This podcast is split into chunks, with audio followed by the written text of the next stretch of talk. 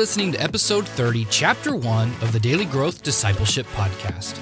I'm Chris Lamberth. And I'm Josh Havens. And we're on a journey to learn what it means to live a lifestyle of discipleship. We're glad you're joining us and hope that as you set aside this time for God, that He would help you grow today in the everyday moments of life. Today, we're talking with Don Everts about his latest book, The Reluctant Witness. Don Everts is the content development manager in the Global Ministries divisions for Lutheran Hour Ministries. A poet and preacher at heart, Don speaks at conferences and churches across the country, inviting skeptics and believers alike to gaze at Jesus and be thrilled. Don spent the last 10 years working in the local church, and the 14 years before that working on the college campus with InterVarsity Christian Fellowship. Whether in the church or on campus, Don has walked with non Christians as they discover the person of Jesus and has worked with Christians in being able to fruitfully do the same in their own relationships. You've probably felt it before. It's that guilty feeling that you haven't been sharing your faith with others like you should. We're all called to evangelize, right? So then why don't we witness more? Why is it so hard to have a spiritual conversation? In this chapter, Don opens up with us about his latest work in studying why Christians aren't having as many spiritual conversations anymore. We may come up with excuses or justifications for why we don't talk about our faith with others. But could it be that there's something deeper happening in our culture? Don, welcome to the podcast. Thanks for having me. Good to be with you guys. So good to be talking with you. Your book, The Reluctant Witness Discovering the Delight of Spiritual Conversations, really fascinating topic and, um, and title. Josh and I have grown so much just from our experience with talking with each other and having spiritual conversations. And so I've I been think, doing it for like 10 years now. Yes. And so I think on the one hand, according to your book, and we'll dive into it, we might be characterized as eager conversationalists, but on the other in some more specific areas, we might be reluctant conversationalists. So, uh, a little bit of a teaser for those that are listening. But first, why did you write this book? And, and tell us how this book was birthed, because it was birthed out of a lot of research that was done, actually. And so, uh, it's kind of an interesting book in its origin.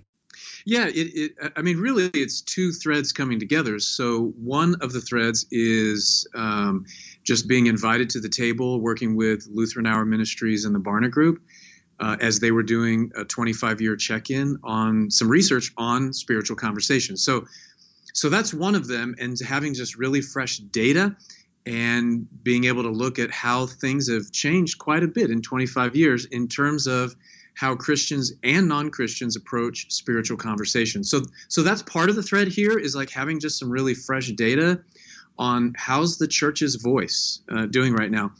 And then the other thread is just sort of in, in God's sovereignty, just my own discipleship path.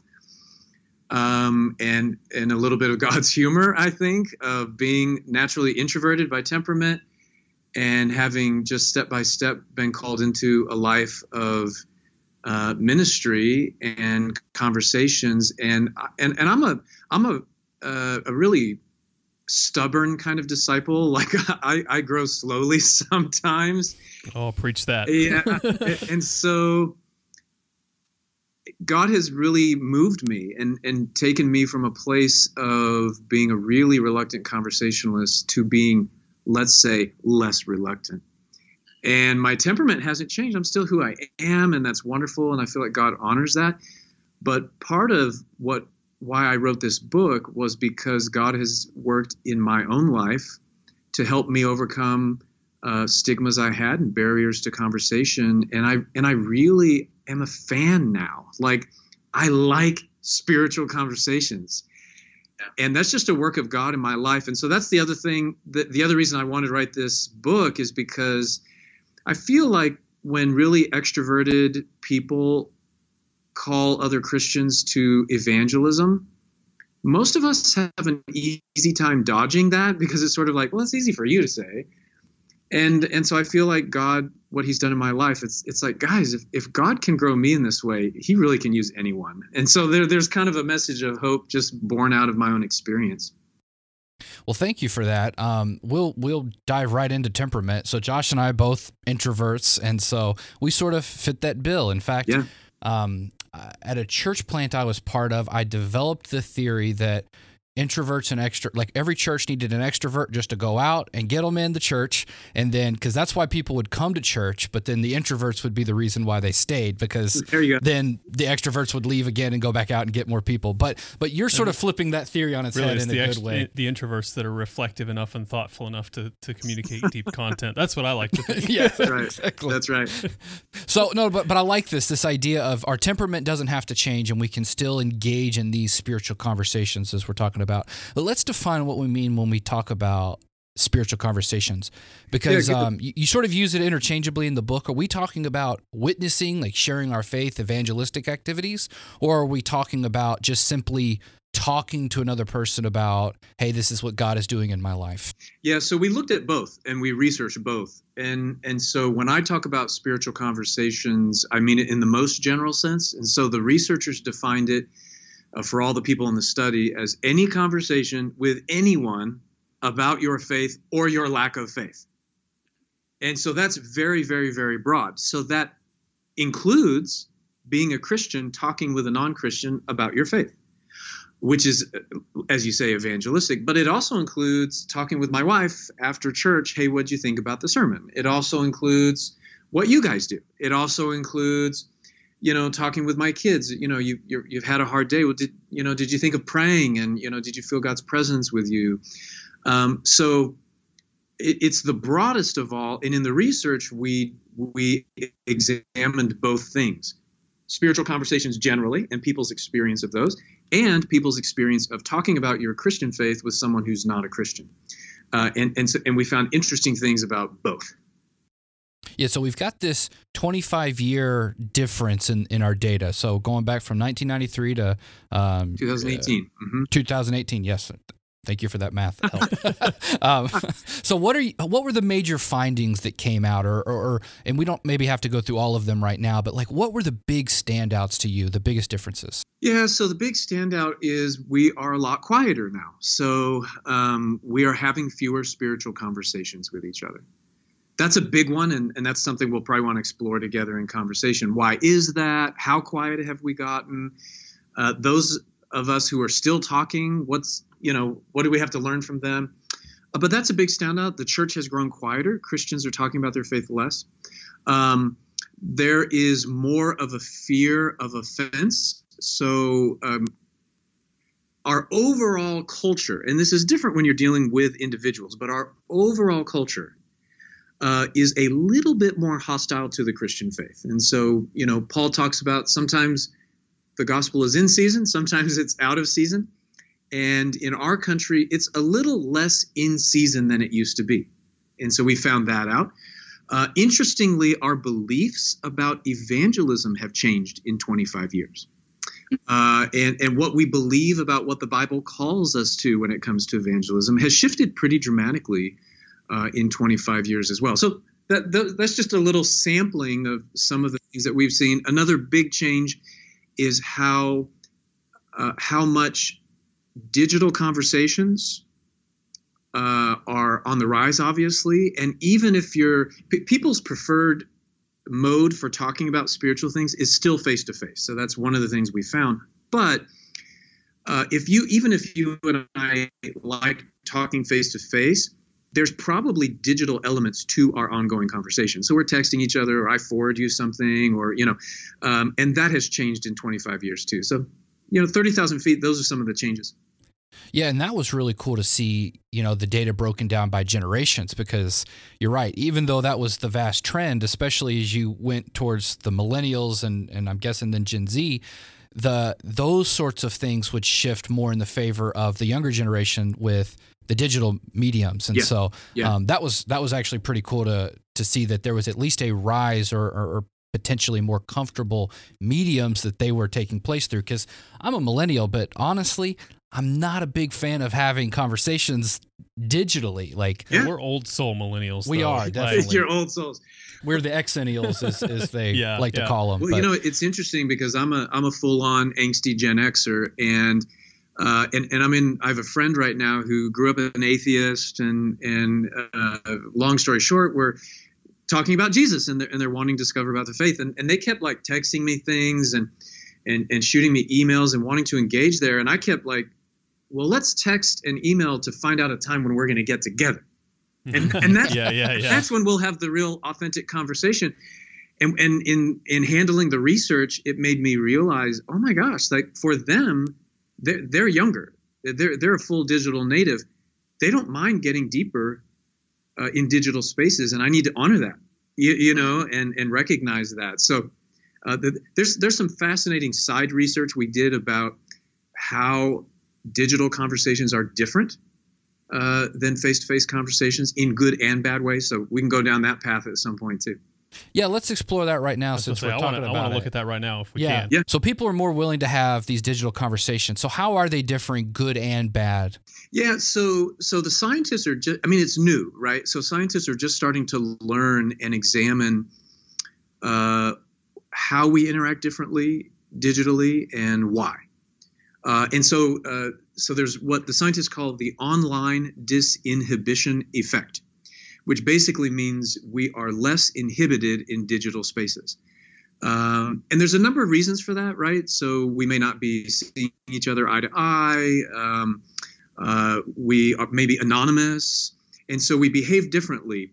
That can have good effects, and that can have bad effects. So it can have good effects. For example, uh, digital communication is typically asynchronous. It's not happening in time. Like we're having this conversation, so when I stop talking, you talk, etc. But digitally, it's asynchronous. And and part of what we found is that that people are more willing to get deep quicker about spiritual matters in digital spaces. And, and one of the one of the reasons why th- that could be the case is I have time to think about my response. And I and I and I can edit what I'm going to say. How much do I want to disclose? And well, I think and maybe I'm anonymous, so I will go a little bit deeper. So so there's an opportunity there. Like digitally, people are willing to disclose quicker uh, and have deeper conversations. So that's like cool. That's what they call, but the, the researchers call that benign disinhibition. But then there's the, what they call toxic disinhibition, which Yep. is, for example, we are meaner when we interact digitally for all the reasons that you can imagine. I don't see you. I would never say this to your face, but digitally I would say this. And so it cuts both ways. Uh, there's some real opportunities for us in, in, in digital spaces when it comes to spiritual conversations. And then there are some real liabilities also. So, really, it's about um, recognizing those. Because as believers, we, we want to be purposeful, right, in, in how we uh, treat people and how we talk about things. And, and all of these ways that we're tempted to behave differently are all subconscious and so we just we need to be learning about those and be understanding how does the way god calls me to interact affect how i handle my digital conversations Yeah, yeah. See, that's that's so good. This is what I was going to say earlier was that I think that's got to be one of the best takeaways from, um, like reading the research and, and and sort of understanding. Like, use that example of you knew that this uh, digital native friend was more willing to go there, so you instantly had that trigger to just adjust your uh, approach. yeah And so, like again, so me, if I'm thinking about having spiritual conversations, and we have that, you know, that that fear sort of well up in you, yeah and I'm kind of weird. I feel that fear a lot more digitally than I do in person, just because I feel like I'm always going to miscommunicate something by not having it polished Sure. or not having it edited, and I'm like, they're, they're not getting my tone of voice, they're not Well, seeing for my me, it's body always language. it's always seemed way more permanent because once it's out there, that's right it, Oh, can be yeah. it can be screenshotted and then you're done. exactly. Like even if you have control over whether it stays there or not, it's always out there. yes, And so yeah, and and but at least for all those knowing reasons, if you can't if you can't if you're going to be misunderstood, like somebody's going to miss your tone, and then it's going to be out there permanently. eh, For me personally, I'm way less likely to to to put something out there. In To fact, engage in that just this morning, uh, I was on a Facebook group and somebody was asking about uh, uh, the trends towards uh, what someone was calling hyper grace, which was really just how how God's forgiveness works. And I I got halfway through like a paragraph long content or a paragraph long response, and I just I deleted it and backed off and, and went away just because I was like, there's no good way out of this. yeah, that's right Yeah. That's right. But at least I think knowing that what our medium is and where sort of the rules are to engage, it helps us Yes. make that approach, which is again another big theme about your book, and I want to get into some um, some specifics a little bit later. Since you're listening to the Daily Growth Discipleship podcast, it means you have a desire to grow in your walk with Christ. You want to make following Jesus your overall lifestyle. And according to the fifth step in creating a lifestyle of discipleship, that means making other disciples. But for many of us, this step feels like the most difficult one. And so, if you feel afraid to have spiritual conversations with non believers, know that you are not alone. Even Don Everts himself confesses to being a reluctant witness. And know that there are things that you can do to overcome your fear and become an eager conversationalist. So, today, start with something easy. Simply reach out to a close friend or family member who is a Christian and start a simple spiritual conversation with them. You could start just by asking the question What has God been doing in your life lately?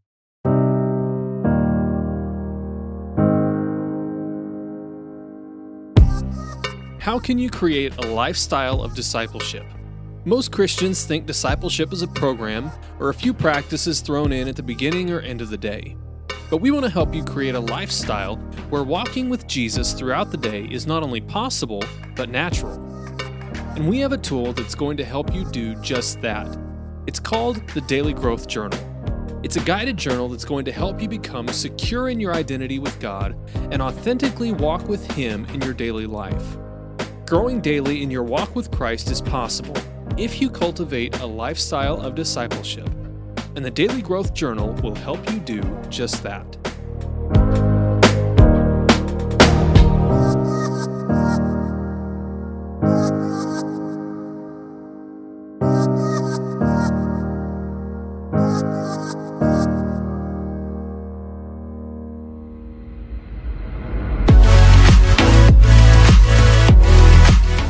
Thanks for listening to this episode of the Daily Growth Discipleship Podcast. To find out more about Don and his work, check out lhm.org. Then check out the next chapter in our conversation, where Don gives us some valuable tips for becoming a wise witness.